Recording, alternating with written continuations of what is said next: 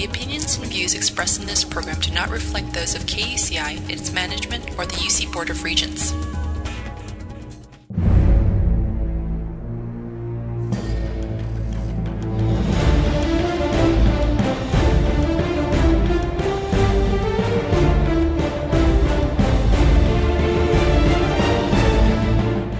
This is KUCI in Irvine at 88.9. You're listening to Privacy Piracy with Mari and Lloyd. Good evening. You're listening to KUCI 88.9 FM in Irvine and KUCI.org on the net.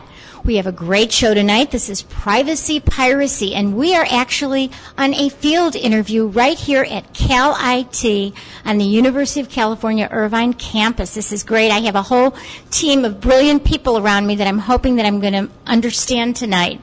Let me tell you a little bit about our show here tonight. We and we have Chris Davison, who is the information technology expert here at the program. Chris is a technology manager for the two National Science Foundation funded research projects known as Responding to Crisis and Unexpected Events or rescue.org. It's actually www.itrrescue.org.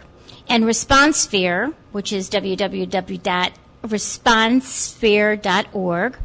And this is also on our website. The research projects are housed at the University of California Institute for Telecommunications and Information Technology at Cal IT 2 right here at the university. And he has over 20 years of information technology experience. He's terrific and he's sitting right next to me. Chris holds an AS in computer science, a BS in information systems, an MBA in technology management, and currently he is getting his PhD in organization and management, IT management. So I've got this brilliant guy here. His research interests are business continuity and disaster recovery, which is we're dealing with quite a bit tonight, and ethics and privacy. He's presented extensively and published extensively on this area of um, expertise, and we're going to talk to him right now. And let's get started. Chris, well, you got your uh, microphone right here. Well, thank you for such a wonderful introduction. And thank you for joining us. All right, so tell us a little bit about this project. I know we're sitting here with all sorts of toys around us here. Looks very exciting, and we find out that actually there's a lot of smart buildings right here on the campus. So kind of give us an overview and commas and everything, what all that means. Okay, so um, as you mentioned, this is the Rescue and ResponSphere uh, projects. We are an NSF funded project to the tune of about $15 million. One grant for the rescue project and the, and the uh, a smaller ITR award to pay for all the, the toys that we like to call high tech pieces of information technology. Yes. so um, we were started in the, uh, the aftermath of 9 11. So as researchers, the researchers got together and wrote a grant that, uh, as computer scientists and as sociologists and engineers, they thought that uh, there's something they can do to help with um, help first responders save lives and property. And as you can see, that is our basic mission: is to to uh, enhance the ability of, of first responders to, to save lives and. So, right, because we know in 9/11 they didn't know who was in there, they didn't know where the firemen were, they didn't know where the police were. No, communications so, broke down. Yeah, everything. You had first response agencies going to the same floor in the same building, evacuating over and over again. So, so one of the technologies that uh, we've we've looked at is this backpack and this idea of situational awareness to kind of prevent that redundancy of effort and uh, try to uh, impact search and rescue by distilling it down to the absolute shortest time it could take. I really, I gotta have you talk about that that backpack. That that it looks wonderful, and you kind you started to show me before the interview tonight. So let's talk about that because that backpack is is really amazing to me. So, so one of our primary motivations is uh, to effect effective response by virtue of creating quality decision making, and that quality decision making is predicated upon accurate and timely information. And that's where that backpack comes in. It, it provides situational awareness of, of what's going on in the field to incident commanders there on the site, but not only there, but to any regional operations center or even a nationwide emergency operations center. So, through the combination of sensors, and what you see there is just this concept of a human being as a sensor being, um, being provided in real life. So it has it has optical sensors on it. It has acoustic sensors on it. So let's talk about that. You have this helmet over there, and it looks like a regular helmet, but really, let's talk about what's. In. Would you pick up that helmet for us? And what's your name? I'm sorry. Uh, Sigma. Will you will you bring that over so we could? I wish we.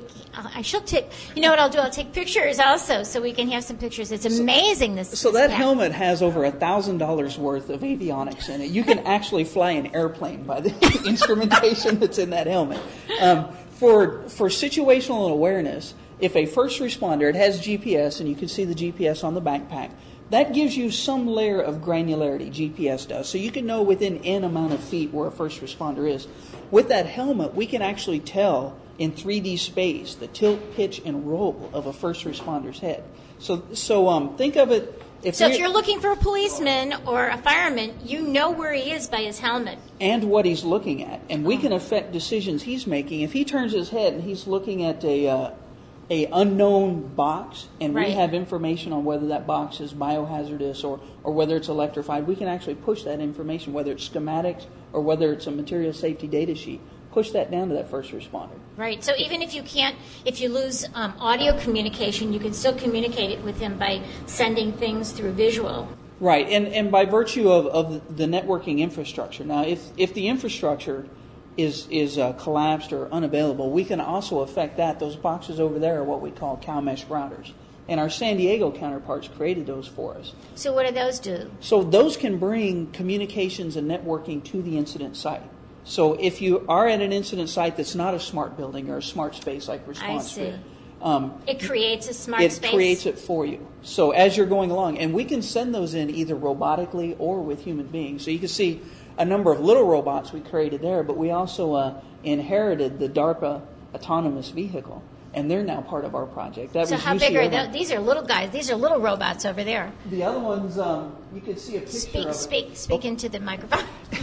You can see a picture of it over there, but it's actually a, a two-seater electric car. oh, That, but it's an autonomous vehicle, so you don't necessarily put people in there, but you just put more instrumentation. But the idea is that uh, you could tell it where to go and what to drop off, and, and then have that do it. And you, that way, you're not sending your first responders into a, a, a potentially hazardous area. Or it, and with that autonomous vehicle, it also provides situational awareness. So we can stream back audio, it can stream back video. It uh, can be put with sensors that will tell us temperature, light, humidity, light and lumens level, acoustic levels in dB. It can tell acceleration on an XY axis. It can also uh, tell uh, magnetic reading, so it has a magnetometer on an XY axis. yeah. The other thing you were telling me is that if, if you walk in, if you're a policeman or a fireman and you walk in with these packs on and you don't know the building at all, it gives you like a whole navigational thing Absolutely. right there that you see it. Now, is it in glasses that you wear or You, are, you are they wear goggles? those. You wear those glasses that have a heads-up display. Can can you? They look Yeah. like little safety glasses, but they have a heads-up display. They don't affect your vision very much at all. I mean, there's one small sector of your vision that, that's encompassed by the display, but you can see you have about 95% of uh, the rest of your field of view is unobstructed. And you know, of course, they're uh, high-impact safety glasses as well. So so they can withstand a pretty good beating. But yes, one thing we can do is provide situational awareness of you know material safety data sheet information or, or potentially hazardous chemicals. But probably the more interesting thing you can get out of that is real-time location-based awareness of the people in a smart space. Right. So if somebody is uh, knocked out or something like that, they've been hit, there was a bomb that hit and a bunch of people are on the floor, you can see that they're there. They don't have to be screaming for help. Right, and that prevents you from going on a search that uh, is very yeah. iterative and very useless. If you Yeah. look at uh, how 9/11, you know, or, or just the, the standard search policy is very iterative. Right. Start with this room, move to the next room, and, Right. and here and UC wasted time. Somebody could die in between. a right. lot of wasted time. And here at UC Irvine, you know, we have, and I happen to be one, a floor warden, and each floor warden is responsible for evacuating his or her floor. Right. And each floor warden reports to a, a building coordinator, and the building coordinator reports to the uh, zone cap. So the way you're trained is very iterative. You just start, you evacuate this room, you put the Right. placard on it, you go to the next one. What we're hoping to do is reduce that search space down to the absolute minimum it has to be. Right. So imagine here on the fourth floor of Cal IT2, it's midnight or something, that, and uh, you know something bad happens, a fire goes off. If you're a first responder, you can come in, you can get updated situational awareness that says, yes, the building's on fire here, and there's one person over here. Don't waste your time even going over Right, there right. to put yourself in jeopardy. Just go where that person is and get out. So these backpacks are, are fantastic. How much does a backpack like that cost? Well, we we calculated the software that went into that, and uh, between all of the situational awareness and software, and most of us here are computer scientists, and that's that's uh, you know, really what we do. We probably have over thirty thousand lines of code in the software. Wow. Now, as far as the hardware goes, we created this hardware with off-the-shelf components that anyone can duplicate. And as far as the hardware goes, even with the avionics, we're into it maybe four thousand dollars for hardware. Okay, so that's something that's reasonable in terms of putting together for a, a team, like Sure, you know the Orange County and Sheriff and, and the you know and the fire and all that stuff when we're talking about crisis. And then how much of that software do you actually need, or if you make enough of it, it must go down in price, right? no.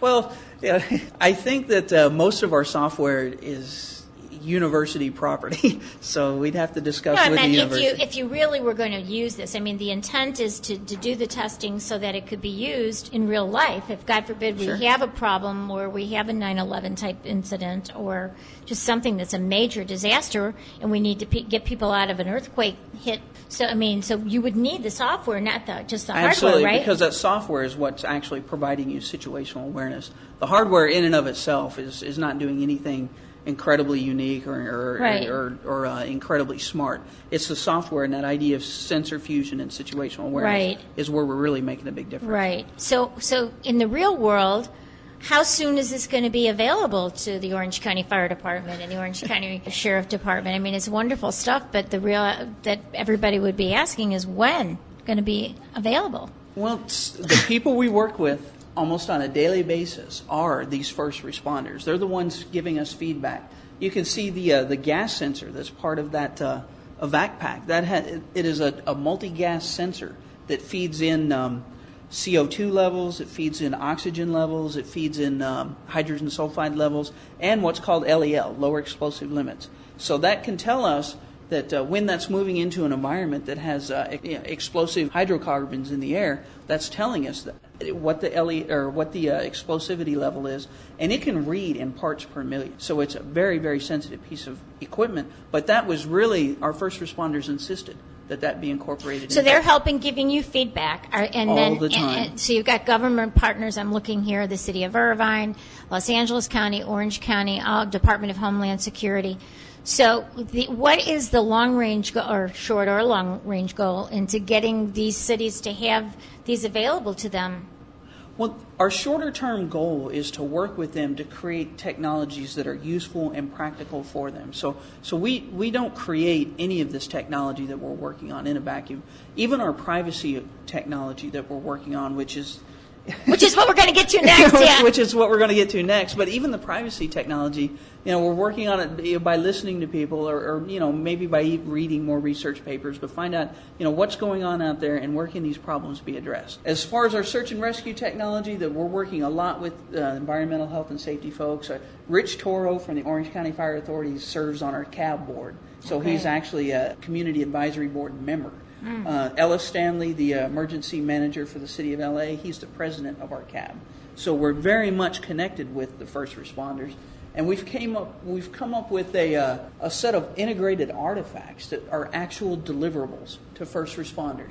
So this idea of a disaster portal, this is an information dissemination portal to the public. We're working with the city of Ontario with the simulator that we're releasing this on our on our website. This simulator that could simulate either building level or incident level evacuation response, or even larger uh, response activity that simulates how the how uh, an earthquake or, or some sort of event would impact traffic flows and things like that. All of this we're working with the city of LA on because that's something our president of our cab said if I can answer these questions or at least run simulations on this, yeah. be wonderful. So we're working actually with a private company to help co-develop that. Our information dashboard is something that takes uh, all of this disparate sensor information and, and communicates it. This idea of a policy engine, that's something that uh, how how government agencies share information and disseminate information, but you know the policies that govern their information sharing, and as you know, working in that area can be rather complex. Right, And right. uh, it's oftentimes non-existent when uh, when an, at a disaster event happens. Well, let's kind of get to the privacy issues because when you're using a lot of this technology, whether it be video surveillance, which on one hand you say video surveillance is great if you're looking if somebody is has passed out or, or is ill or something like that and you can't get to them, you want to be able to at least see where they are. That's great, but um, so there are some privacy implications of video surveillance in terms of secondary use or keeping it too long or getting into the hands of wrong people or how else it might be used. Let's let's talk about some of those privacy issues. I have these wonderful scientists sitting in front of me. So what is their team, Chris? All right. What do well, they do? Tell me which team I'm talking to first. Well, so for the um, in the general sense, you're talking to the rescue privacy team, which is another research thrust that the National Science Foundation, who is our funding agency, asked us to look into the privacy implications of information technology because they're very much aware that, Yes. as we are, that when you create these smart spaces with you know this pervasive environment with this you know, all these video sensors, these these you know, acoustic Our sensors, radio frequency identifiers, right? all this RFID, you know, your cell phone, the signature that that cell phone leaves behind, all of these GPS that I'm carrying. all of these technologies have a lot of privacy implications, and like you said, in the hands of the wrong person, there's some really bad ramifications. Right, or if it's used for a secondary use that really wasn't it wasn't meant to be. I mean, for, for, for helping to save lives, that's great. But then, what if it's used for something else that could be invasive and could be embarrassing or could be hurtful or something and, else? and another issue that concerns us is the privacy issues concerned with technology adoption. Yes. So if you see a camera go up in your building or in your office, you, as a resident of that building or a worker there, yeah, you automatically have privacy concerns. So what we're looking at as social scientists is the um, what kind of barriers to technology adoption are there within the domain of technology? Right. So we actually have uh, some very interesting uh, research questions in that area. So you know, what can we do? to assuage those fears and, and kind of create technology adoption by virtue of having addressed those fears up front. Okay, so we have these wonderful scientists that are working with you on your team, Chris. And so let's um, who, Well, let's why don't- why don't let's let them introduce They'll themselves? introduce themselves and tell us what they're working on, and then we'll get to some of the questions. No, go ahead. Go. No, no. Yes, yes. Go ahead. Don't be shy, Ronen. Go right ahead. Okay. I'm Ronen Vaisenberg, and uh, I'm working in the privacy group under the guidance of uh, Sharad Mehrotra. My name is Xingbo Yu. Um, I'm also a graduate student here with uh, Sharad. Um, my uh, primary research focus is on location privacy. As you just mentioned, uh, there are like um, in video surveillance systems, there is a lot of people moving and uh, hiding identity uh, by like masking out faces. That's uh, biometric uh, features. That's one Right. way to do, and that, that but that's not the project that I was involved. Uh, I think Bridget was in that project. Okay, but your your your area So is survey- area- video surveillance. Is that what you're looking at? Not uh, exactly. So I work with location data. So video surveillance is one source of the for- GPS? yeah, GPS, cell phones, those. Uh, RFIDs, Personal- like I'm wearing this yes. badge that I have to wear that pulled up my picture when I walked in the room. okay. yeah. So basically, I work on the location data f- collected from uh, these uh, electronic devices, and see how this data can be used to identify uh, users, and that's a big privacy uh, concern for users when Right. they decide whether or not to release their location. So basically, spatial anonymization is the term for this technology that we are working on. But I don't want to go to details. Okay, we'll go down in details in just a minute. We'll come back to you. So we'll just hear who everybody is and what you're all working on. Go ahead. My name is Hojjat. I'm also a student of Professor Mehrotra. I, along with Danny and Ronen and another student, we are working on a framework which is called SATWARE, which is a system for providing sensing capabilities for the different environments and to getting information from these environments and providing some kind of pervasive spaces. Okay, so tell me how that would be used in the real world. So one of the applications is surveillance. For instance, we have different sensors deployed in this building, as you have seen. I see there's And- surveillance cameras around here. Yes, Okay. and cameras is just one of one type of sensors that we have. We have RFID readers. We have uh, different small sensors, which we call them motes. And the- Okay, so let me let me go over it. So the RFID sensors were exactly like they were in between the door, and they were they read it when I came through the, the door. they Right, were like little boxes, and then another box. Then what are the other ones? The molds? What'd you say? motes, they are small sensors that they can. I think Chris can give Yeah, you here's, some here's a uh, very samples small of mote them. right there on top of that battery. We've we put a mote on there, and as small as that device is, it senses light and lumens levels. It senses acoustic levels in dB. So because of the rise of, of, of the acoustic level in this room, we can tell there are not zero people in this room anymore, but there are n amount of, of people in this room. And as that keeps increasing, we can get a somewhat somewhat of an idea of how many people are in here. Now we, we take advantage of the, the um, this concept called sensor fusion. So between the optical sensors, the acoustic sensors, and the RFID sensors, we get very granular readings, but you don't always have that. So anyway, Okay, so I see that. I'm just wondering because they, our audience can't really see what I'm looking at. I'm looking at this little robot that has a little black thing on it. That's I don't know. It's about the size of I don't know, two, an inch and a half, like a half inch wide thing. Yeah. Anyway, so so that's that's another sensor that picks up. Oh, I see. That's pretty little. Okay. Yeah. And that that's a little tiny computer, huh? Yes, it, it runs its own operating system. We can program that. Um, so, in addition to doing acoustic levels and light levels, it does um, uh, temperature sensing, it does humidity sensing, it does acceleration and GPS coordinates, and that's why it's on that uh, little robot, so we can tell its acceleration. And it also has a built in magnetometer. So, we're getting magnetic readings on the XY axis as well. And you can see where that kind of sensing would be important to first responders. So, you'd want to send something like that into an area well before you send a, a first responder. So you're not going to have a robot in every room. This is only when you have actually a, a, a crisis. You need to send the robot in, and you don't know if there's a bomb in there or what else. When a person can't go in there, or is it fire retardant too? Um, it, this prototype, no. That, that's an idea called intrinsically safe. So that means if it's fire retardant, if someone steps on it or it falls down the stairs and lives through it, if it uh, is not producing any kind of a volt, external voltage or external sparks that you know can set something off, and the answer to that is no. What we're proving here is a concept, and we're also proving um, our software and uh, in in an environment that we can start sending sensors. So You could probably, yeah, you could probably eventually do something that could make it safe and a yeah, fire retardant. A lot of people ask us that. You know, when do we see the evac pack? When do we see these autonomous mobile sensing platforms? Is what we call that. When do we see those in the real world? Um, that would actually require a, a, um, a, a good deal of effort on our part and a lot of expense to create something that you know would be intrinsically safe. So at that point, we'll patent it. And uh, if any company out there is, is uh, interested in licensing technologies, you can see Kevin Cannon in the UCI IP office.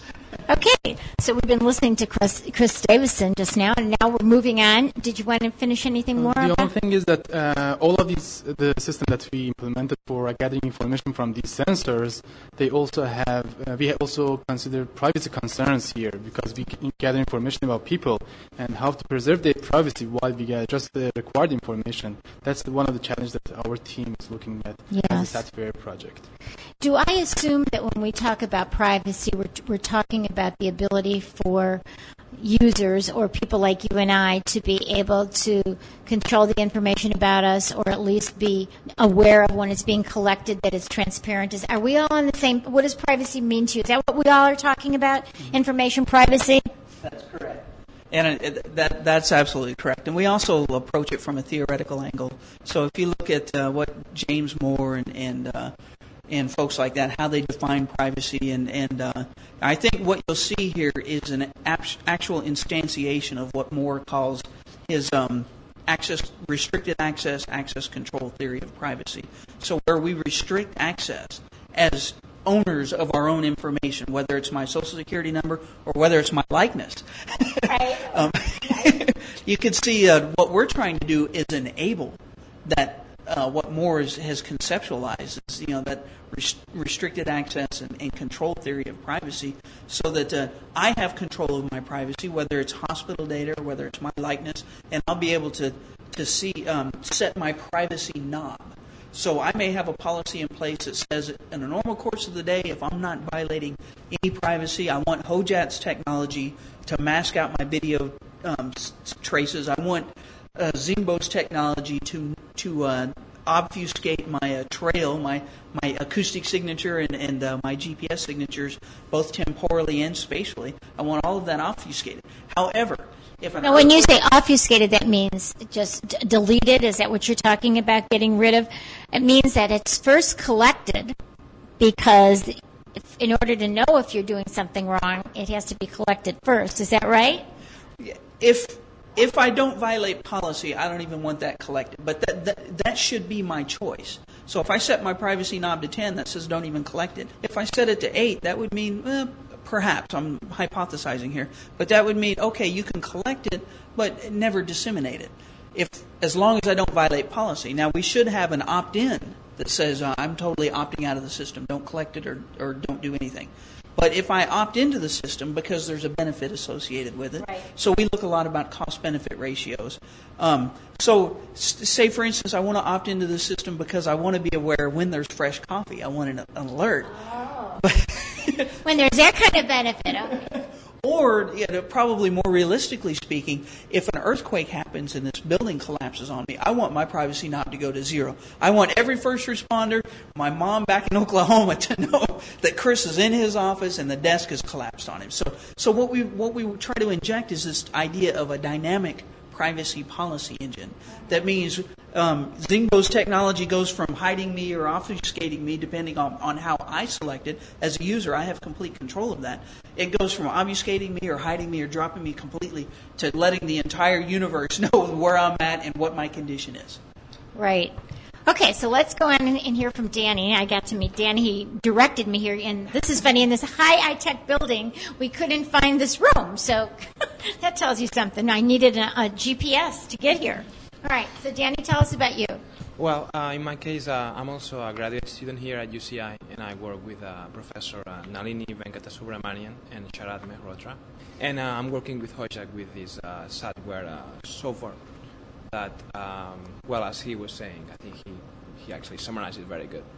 But it's mainly an, the idea is that all these gadgets, all these sensors that we have, um, if you have to learn how to access all of them, well, it's almost impractical. So what we're doing is we're trying to provide a software layer on top of some software tools, so then it's very easy for people to actually use all these sensors, and without having to know all the little details. Okay, so we're going to talk. I can't wait to get to the privacy part about how we are going to give people the right to privacy. So now let's move on. Uh, hi, my name is Ravi, and like most people here, I am a student of Sharad Mehrotra. My current research focuses on securing remote storage. Basically, the just to keep it in perspective, the whole idea is we have a lot of data that we maintain well, in computers. When the data leaves your computer, there is no notion of security that is associated with it. For instance, Unless it's encrypted, right? W- Well, yes, unless it's encrypted or cryptographically, you would transform the data in such a way that nobody else gets to know your data other than you. Right. Or maybe there are certain secrets that you know which will help you decrypt the data. So there, there's a very interesting trend that's emerging right now on the internet. It's basically there are many data so- so- storage providers that are coming up, and they give you data storage for free.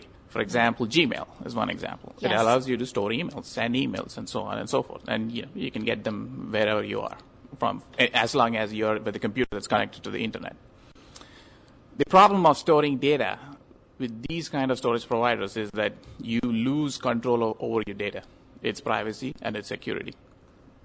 So Gmail has access to your data, or anybody who can get into Gmail's systems will have access to your data. Just to give you an example of this being a very real threat, and that has already happened, there was an instance in China recently where there was a Chinese man who was jailed because he sent a pro-democratic email using Yahoo. Since he sent the email, now he's spending 10 years in jail because Yahoo cooperated with uh, this repressive regime, let's call it that way, and gave them the email. Although this is a personal email and Yahoo had no business to do it. Once you give data to these storage providers, you do lose control. So my research focuses on transforming the control back to the user in such a way that I will still use the service that is provided by the internet storage providers, but I'll make it in such a way that the data can only be used by me or can only be seen by me, but not anybody else. So is it also anonymous so that the the data that goes in there is anonymous? in Uh, other words, your, not- not really. I anonymous mean- because you might have personal stuff in that email, right? So you couldn't really make it anonymous. I guess the, the storage providers do know that I'm storing some data with them, so it's not anonymous, but they, don't, they do not know the content of the data. But anonymity could basically mean that somebody stored the data, but you don't know who stored the data. But it, my research focus is not on such solutions. It's more like the data that is stored is still mine, but the content of that data is unknown. It's encrypted, basically. Okay, it's encrypted. Yeah. Okay.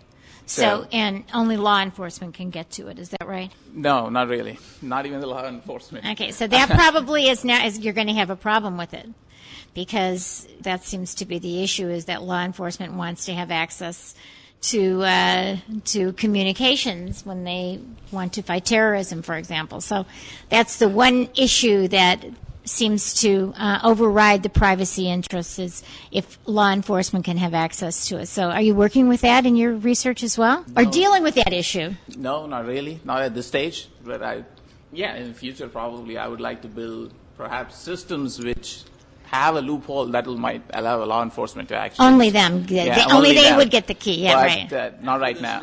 Is my data really secure? If it's really secure, then only I should have access to it, not anybody else. Right. Not even law enforcement. I don't think I'm contributing to terrorism anywhere. Yeah. These things can be achieved even Well, now. no, you're not. But if but if good people like us that, that are sitting here can use it, then there's always that question of who who else could use it. And if they can use it to mask email that is, is saying things that, that could be found by the Secret Service or the CIA or the FBI, um, then they would want access to it. So, I mean, that's that's what I hear from my law enforcement friends whenever we talk about these kinds of issues. Is, you know, encryption. You know, 128. Encry- is that what you're using? 128 bit encryption or what? It's more than 128. It's 448, so yeah, probably more secure. Like Yeah, it'll be interesting. Okay, no, I, I, you know, I'm one for privacy. That's why I have the show, but I, I know that there's some certain constraints. But I'll be happy to show you the system. Uh, Yeah. I'll have a shameless plug if yeah, if if you if you allow. Yeah. We, we have developed a system called GWALD. It's called GWALD. G, yeah, GWALD. GWALD. So the website for this system is gwald.ics.uci.edu. The system's not done yet, but in a few weeks we will be releasing the system. So anybody listening to this, please go ahead, go to the URL and download, use the system, and Okay. uh, kick it, test it out. we can And- put that up on our website too, so people can see it. Yeah, we can we can add it. Sure, we can. Absolutely. Yeah, okay. And, uh, well, thank you. Lots of good stuff. All right. Hi, uh, I am Bijit Hore. Uh, I am perhaps the most senior student here along with Xingbo. Um, so I have been also working on various uh, privacy related issues uh, over the last few years. Um, and I've been working a little bit more on the theoretical aspects of uh, uh, th- this goal of providing privacy in different kind of applications. So as it happens, the privacy connotations uh, depends really on the application's uh, features and the properties. So um, the other students, uh, kind of researchers, uh, talked about a few different um, projects that are being done here, and um, guaranteeing the appropriate level of privacy in each of these scenarios has different implications on the design of those systems, and I kind of look into the details. Okay, so give us things. some Yeah. examples here. So, for instance, um, so let's start with this uh, notion of anonymity in a smart space or privacy uh, in this pervasive space, as we call uh, call it here. Uh, so, when we are designing a pervasive space where uh, information is being collected continuously in a distributed fashion by hundreds or perhaps even thousands of different sensors, and they are being uh, stored at some central location, being queried uh, subsequently for detecting certain events that are happening. So Uh, right now in this yeah. room, we have a bunch of sensors everywhere, right? Why don't you describe some of them in here? And So, so for instance, um, so here, uh, assume that there was a rule that this, uh, as you can see, that the maximum occupancy of the room is uh, seven, and we are obviously uh, more than that. So ideally, uh, this should have raised an alarm to the and uh, told we can the see how well it's working. yeah, told uh, the building administrators that there is a alarmingly higher high level of occupants in this room. Right. Uh, but how do we achieve this? This has to be done completely um, uh, um, automatically. So Right. as the people uh, moved in, came into this room, uh, the sensor should have detected. They're like we have counting sensors on the um, uh, on the in the entrance uh, uh, of this room, and it should have counted and raised this alarm. But the goal is that it should just dissemin- uh, disseminate the information that is required. It shouldn't, for instance, necessarily tell you who is in this room. Okay. Right. So we, we have to. So that would be more uh, data collection than required, and this is a fundamental property that we try to study. Depending on the application at hand, what is the minimum data that needs to be collected? Right. Never collect more than you Yes, absolutely yes. need. Right. And that depends on the semantics of the uh, application that you're designing, and it varies from uh, application to application. As in Ravi's system, this has completely different design implications. In this pervasive system, it has different implications. So, for instance, um, uh, Chris was uh, mentioning something about anonymity. So, this anonymity, we have a very simple definition. We call something K anonymous, a design to be K anonymous, if it can guarantee that no individual is identified to a group of people less than size K. That is like, I will never know if it is one of these K people in a certain region. For instance, if Xingbo comes, and if I say that, you know, this pervasive system guarantees K anonymity, like three anonymity, his identity could at most be revealed to the level of three different people. That is, it is either Xingbo or Bijit or Hojjat. Okay. If the now, is that does- level of yeah. anonymity? That's, I mean, the level of um, releasing that information is only to those who he wants it to be released to. Uh, that no, no, so th- so this I am giving an example of a very simple privacy policy that we are trying to say it needs to be implemented. So uh, if the system doesn't need to know the identity of the person, but it still needs to gather various data uh, for detecting other kind of events, how do I design the system so that uh, this level of privacy is always guaranteed to each individual or user of this system? Designing such a system, as it turns out, is a pretty complicated um, uh, job, and it, it has a lot of different uh, design implications that we have to take into consideration right from the beginning. So, uh, yeah, I mean, I could give some more examples of this notion of anonymity.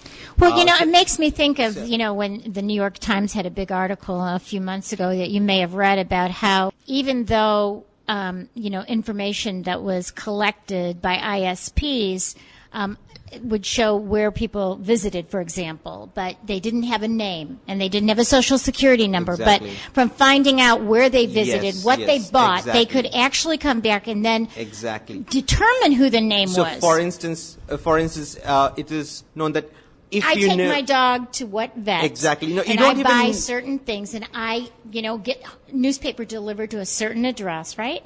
All those little tiny pieces put together actually identify me, even though none of them said my name or my social security number. It could then all be profiled together to find out exactly who I am. Absolutely. And that's been revealed many, many times. Exactly. So how do you deal with that when you're collecting everything on these GS, uh, GPSs and RFIDs, and how do you deal with that? So that is the that is the key challenge of this, and That's uh, the sixty-four thousand dollar question, right? Absolutely, perhaps more.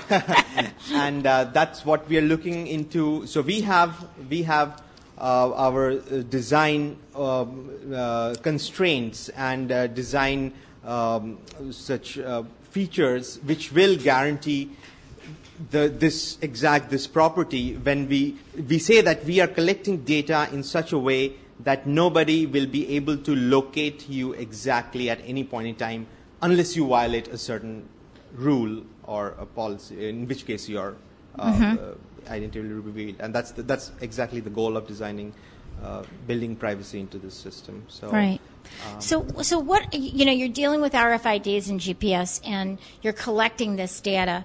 How much of this are you storing, Chris? Um, the answer to that is during a drill, we will store that data, and, and it's covered under the Institutional Review Board policy. Uh, during the normal course of event, none of this data is collected unless it is about one of us who are already part of the IRB protocol, and we're doing experiments on um, the coffee pot that always keeps being a, one of those benign uh, um, ideas that keeps you know cropping up. But if we're saving some of that data, it's data. You know, we're very careful to stay within the limits of our IRB protocol, and uh, only people uh, who are on the protocol and part of the research team, we can save that data, and experiment with it. We never release it beyond beyond our, own research group. Now, if um, it's during a drill, we do save that data. However, that data is never released beyond our own research team, and any outside researcher who is interested in joining our research team is, can feel free to do so, but they have to uh, be added to the IRB protocol. They have to take the IRB exam, which is a, a, uh, an examination that, that proves that they know, you know, how to protect people's privacy and, and how to um, perform human subject research. Um, any social science experiment that we've done on top of that, you know, we also collect those data sets. And uh, an example of the data sets we collect um, are, are uh, anonymous and the, there's no identifying factors kept on those data sets. So we would ask you as an evacuee number N, number 32, how did you find out your evacuation route? Uh, how long did it take you to evacuate approximately? Did you follow? Did you lead? But um, could you trace out? And we actually have these traces. Could you trace out your evacuation route through the building? So those kinds of things we keep on file. Again, it's all covered under IRB, so it. Uh, you know, it's nothing that's uh, ever released publicly. Even when we're writing our papers and releasing those public, these public papers that uh, we're published on, we're very careful to know the difference between what we can release and, and what we can't release as far as data, data goes. Now, you, you keep talking about this coffee pot thing. So I wanted you to explain. You had sent me a little note that somebody was in charge of the coffee pot. Who, who is that that's uh, done the research you were talking about? That was the, I can't find my little sheet well, here. You're talking about Hojjat's um, and, and uh, Danny's research on how to. Uh, uh, how to uh, mask out coffee pots. I think they have a, a little uh, demo. Can, can you guys show that? Yeah, and you're going to have to walk us through by talking as well. So we're going to give you the microphone to do that. While they're getting set up, let me introduce you to the, uh, the director of our project. Oh. It's Professor Sharad Mehrotra. Sharad, He's Professor? not only the PI for the rescue project and the ResponSphere project, but he's also in charge of our privacy research. Oh, hi. Would you um, introduce yourself on the radio show and tell us what's most important to you about the privacy aspect of this technology? So I'm Sharad Mehrotra. I'm a professor in computer science and also director for the Rescue Project. So I don't know how much you know about Rescue, but Rescue consists of five different projects, which is uh, different sets of technologies we are uh, building uh, for the purpose of uh, handing these technologies over to the first responders to help them in their process of data collection, information sharing across different organizations, and so on and so forth, and disseminating information to the public. So a lot of when, whenever you deal with data uh, and information technology tools, the challenges, privacy challenges crop up. Basically, privacy is fundamental uh, when you are dealing with, let's say, information about public and which is personalizing information, and you're and, and you're utilizing that information for, let's say, improving a particular process. You need to have that information. But at the same time, this very information that enables, let's say, you to be able to build a system, if misused, results in a privacy violation. So there's a this uh, basically trade-off between utility that you get out of data and versus the privacy challenges that arises. Right. I mean, there's a real difference between security and privacy. Yes. You can have a lot of security without privacy, but Absolutely. you may not be able to have privacy without security. That's but also absolutely but uh, you definitely need to have privacy. I mean, especially for you know most people don't have a clue of all the great technology that's going on in here, and they don't know often when there is an RFID maybe in their you know their tag that they're wearing. Of course, I knew it. This was transparent. So, what are some of the issues that you're uh, grappling with in terms of privacy and all this? So one of the uh, fundamental things that one uh, uh, that one you're looking into is that as you build technology, can you build technology in a socially conscious fashion? And specific, so again, socially conscious is a lot of different connotations, but the specific one that we are kind of focusing on is the privacy implication of it. So I'll give you an example, maybe or two, uh, which relate to something like this. uh, there was this, I don't know if Chris mentioned this particular example to you earlier or not, but we were visited by lots of law enforcement people, uh, especially like uh, LAPD. Now, a while ago, LAPD had uh, basically um, a legislation, I guess, internally that every patrol car will carry with them a video camera. And the idea was that it's technology for protecting, let's say, LAPD when they kind when they go make arrests or they kind of uh, uh, stop people in the traffic or whatever, because Right. you're capturing on video, so you have evidence in that sense, right? But the reality was that the same evidence that is supposed to kind of help the LAPD, they found out that most patrol cars and most officers like feign momentary uh, problems with technology and they kind of switch it off or they break it. Wow. And there's a reason for it because this very same thing, if misused in a wrong way, can actually show them in a very negative light. And right. there are evidences for it. Like, uh, to give you an example of it, like if they were going into a making a drug arrest or whatever, a common practice that the bad guys do is that they'll put up women and children in front and the police officer is kind of dealing with something which is a complex right. prop situation, so he'll brush them apart, rush in. Now, if you just take the segment of the video, which is, and you put that in the newscast, which just shows the police officer pushing people apart, that looks right. pretty negatively on LAP, like right. on the, uh, on the police officer. So the point is that technology helps significantly or can help processes, but at the same time, it can also be something which, if misused, result in uh, uh, problems for the very people it's supposed to help for. In our case, we are developing lots of different technologies, which are handheld technologies and situational awareness technologies to be handed to the first responders. So, uh, an example is the evac pack system that uh, I guess. Right, we talked about that. Right. We talked about that. So, here's evac pack. It has complete localization information about you as well. Now, the goodness of evac pack is it can give you localized, correct information when you need it, and that really is very useful uh, to the first responder. But the badness of it potentially could be that it also has a track as to who, what exactly the first responder did when he went to or she went to, let's say, fight a crisis.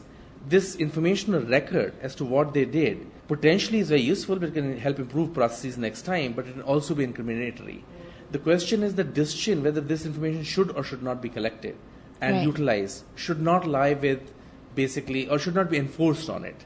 So, can one design technologies in such a way that the option whether this information should be used or should not be used is at the end in the hands of the people who actually ex- employ technology. And, and that that leads to a lot of worries because if you're going to, is it going to be used um, against someone? You're saying, right. but at the same time, um, it has to kind of go both ways. Yes. You know, if you if you are going to use it for the first response to help, are you then going to delete it immediately? When, how long do you keep it? What, yes. what other secondary use are you going to have of this? And that, yes. that's the issue that is, is you have to have the rules built into the system. Absolutely. But also if you say, I'm going to delete it. So like, this is very typical of surveillance data, for example. Say, we're going to delete it after I'm going to delete it. save I'll everybody. Be the good guy. Problem is only one. While institutions are very honest at times, the people who work for institutions are not necessarily completely honest. And it only takes one bad guy to kind of change this almost entirely. So the question is that uh, at the end of the day, privacy is by no all means a social problem and a, a problem maybe for the law potentially and for the society in general, it's a social problem. But what technology can do, and that's what we are trying to go towards, is to empower, let's say, the social people, the people, to make the decisions. It's not that something is forced by technology. So coming back to the example of deletion, I may have a policy that every five minutes I'll delete the data if there's nothing useful in it. Or I will never show it to somebody unless they can significantly prove that there is a need for them to see it. But right. all such policies are built to be broken. They yeah. will all be broken sometime or the other, either by hacking or deliberately. Right. The question is, can one then, and that's I think what Bijit is trying to get towards, can you really design a system where you don't need to depend upon this aspect of, let's say, human being honest in their t- task they do? The technology really offers you an opportunity of storing data in such a way that there is no possibility of theft at all. So, can you get rid of the problem completely? Can you build the techno- system which essentially is guaranteed to give you privacy? It seems to me that if you have certain privacy principles that you put into place for all the technology and then you compare what you're doing with certain privacy principle questions that would help you to build a system that's fair all across the board is to have those in place of we're, we're not going to collect without someone knowing that it's being collected. It's talking about, you know, the information privacy principles that have, were developed like in the 1970s. We have in front of us, oh, here's the coffee cup thing. Thank you, sir. We're looking at a screen that has a coffee carafe and it looks like it's still on the heating system, right? right exactly. there. It's still in the coffee machine, and then we uh, next week we have we could see with another camera, and we can see whoever is in the kitchen. So the camera on the right is actually showing Chris in the coffee room, but he gets masked out unless he violates some policy. For testing our policy that he cannot violate is very simple. We're just checking whether wherever he removes the coffee pot. Okay, so we see he's kind of blocked out. I saw him for a second there, but now he's kind of like a, a, a meshed out person getting the coffee. And he got the coffee. Exactly, and then when he re- when he uh, puts the, the coffee pot back, then he gets masked out again. So the idea here is that unless he's doing something wrong, unless he's doing something that uh, unusual, we uh, obfuscate him on the video. Okay, so if he does something wrong, it'll show it who he is, but if he doesn't do anything wrong, it'll it'll mask him out. Exactly. How does it know to do that? Well, that's actually a good point. For simple things like you can do some image processing and detect, like this case, you can detect whether he removes the coffee pot or not. Uh, you could extrapolate this to other uh, scenarios because, I mean, we use this as our tool for testing. It's not that we're interested in who gets the coffee pot, but you could use that in an airport, see who leaves some object unattended, for instance. And uh, what is even more more challenging than that, then, is actually learning what it's abnormal and not. But that's a research issue by itself. So, so you've built into the system that it can tell when somebody's doing something that's right or wrong, and when they do something wrong, you find out who they are. And if they're not doing anything wrong, you don't find out who they are. Is that That's how it works? That's what we are uh, building, exactly. These are some policies that we define here. These policies can be applied for other. That's pretty interesting. Now, how would I wonder how that would work basically with the RFID? Well, although the RFID could be read from further away, you'd have to build in some safeguards that would mask what's on my RFID. But if I if I came in the room and I wasn't doing anything wrong, um, it wouldn't read it. How would that work? Would that be Well, like you that? could actually, um, your RFID has a number, right? And it has to be matched with your I- I- identification somewhere else. So by only the number or by encrypting the number or applying certain techniques, we can actually uh, mask your ident- identification. Hmm. And then, unless you actually need to know who you are, then I don't go and check it. Okay. I mean, that's like simplifying it. Yeah, that's that's pretty amazing. Chris, let me get you back on here. We have Lloyd says we have about five more minutes, so I wanted to get to we, usability issues here. There is a, a whole thrust of research that we have that, that looks at just the uh, the adoption of technology and, and some of this privacy technology. You know, it, it uh, can present usability issues. So so we're looking at ways that we can mitigate those issues by by virtue of making uh, either the technology more seamless and more transparent and and things you don't have to think about. And we're also looking at at um, at uh, some of the social aspects behind this adoption because not just because this technology is seamless and uh, it's you know easy to use and all of these things, there's still that barrier that has to be dealt with, and that's you know the human beings you know kind of innate distrust of of technology that. Uh, that you know perhaps they don't understand or perhaps they're unfamiliar with. So you know, Or perhaps it takes a lot of information about them that maybe they don't want people to have. Eh, Absolutely. So we have to, you know, look at uh, what kind of barriers to the adoption of that technology exist, and if uh, we can come up with uh, creative and innovative ways to to uh, uh, mitigate those those barriers. Let me ask you something. I know we only have a couple minutes left, but here we are sitting at the University of uh, California, Irvine, and I saw that you have this the camas or the camas where you have on quite a few of the buildings you have this smart technology. Why don't you talk about that real quickly about that technology and do students know that it's there and are they made aware? Is it transparent?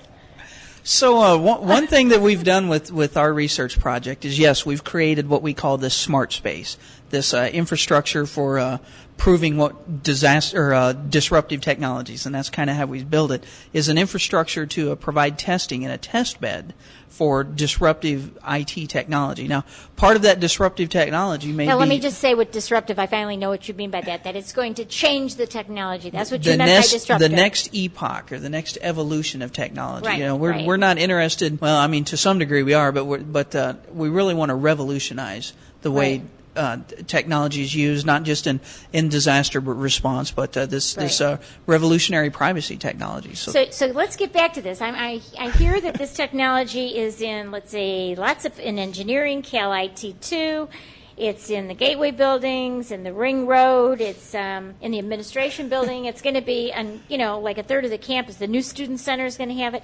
So so tell me, there's going to be RFID readers, there's going to be GPS, surveillance. tell me, is that right? Minority Report. oh, everybody's, I, I, know what you mean. Oh, yeah. right, so, right. So uh, tell me about that. This is happening right here. Yeah. yeah, the Truman Show. Okay, now you got to finish this here because we only have another. Okay, well, well, one thing I would say the students benefit because one thing that we put out there is pervasive 80211. Now that was paid for out of out of our grant in in cooperation with NACS, and uh, we all work together to bring pervasive. Those are the cameras, right? No, this is the uh, communication technology. Okay. So all of the students, they're able to use this network when it's not during drill mode. So during drill mode, we reserve the right to use it exclusively. But they're benefiting from that because they can sit out in anywhere in ResponSphere, do their homework, connect to the internet, uh, download their files, whatever they have to do over the internet. They're basically using our technology. And so they're and, using your wireless technology. Are there, are there things that protect them from spyware, et cetera, or do they have to have it on their own software? They, they, it's completely open for them to use in, in any fashion they, they so okay. fit. So we haven't embedded any of our uh, privacy preserving technology, any of our surveillance technology. None of that has been embedded out there. Okay. Now, the optical sensors, the acoustic sensors, things like that are normally shut off except when we are doing some testing. So, but they're only brought up during drills. So, you know, we're as you know, as you can see, probably more concerned with privacy implications than the average research group because that is one of our thrusts. But all that technology is is uh, normally shut off and inaccessible except to the researchers who have been trained in IRB protocols and, and, who are on this IRB protocol that filed with the university. So those researchers do have access to that technology, but no one else outside of that. And, and they only have access in, in one of the drills. Is it, that right? During the drills, or if we're testing. So we put up this acoustic sensor. We want to see how it's working. So during the testing, but we're very much. So so let me leave you with this. These kinds of smart buildings, these kind of pervasive spaces, are only going to increase as you know civilization becomes more you know technology oriented as technology advances and becomes bigger. So, so really, there's nothing anyone can do to ever stop that. And it'd be very right. foresighted oh, to stop these advances in technologies. What I think we should do, and I think what you'll find the opinion of the researchers here, is is that we need to come up with uh, innovative ways to, to protect people's privacy and uh, empower them to protect their own privacy and give them the tools, the privacy knobs that we talked about to protect their own privacy and take uh, th- these kind of self protective actions within the domain of privacy. Yeah, and I think as researchers and as scientists, as you all are, is most people can't do it on their own and don't know how to do it, as we've seen that they can't even run their Norton. So I think the real issue, as one who deals with people with privacy all the time, is you need to build into these systems. I'm not trying to stop the technology, but build into each of the system the privacy enabling technology that will help us to do it ourselves. And that and then Lloyd says that's the end. So you you've been listening to KUCI 88.9 FM in Irvine. We're sitting here right on the campus at Cal IT. Thank you guys. You've been wonderful, and um, I'm and uh, thank you. And join us next week. Stay private. Good night. The opinions and views expressed in this program do not reflect those of KUCI, its management, or the UC Board of Regents.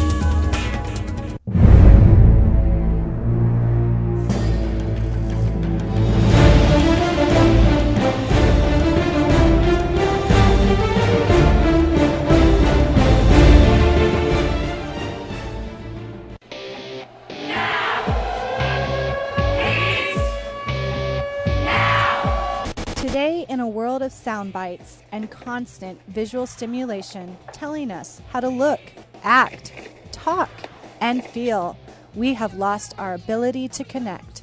Instead of focusing on what celebrities are doing as if they were our acquaintances, maybe we can look more to each other to emulate and learn from.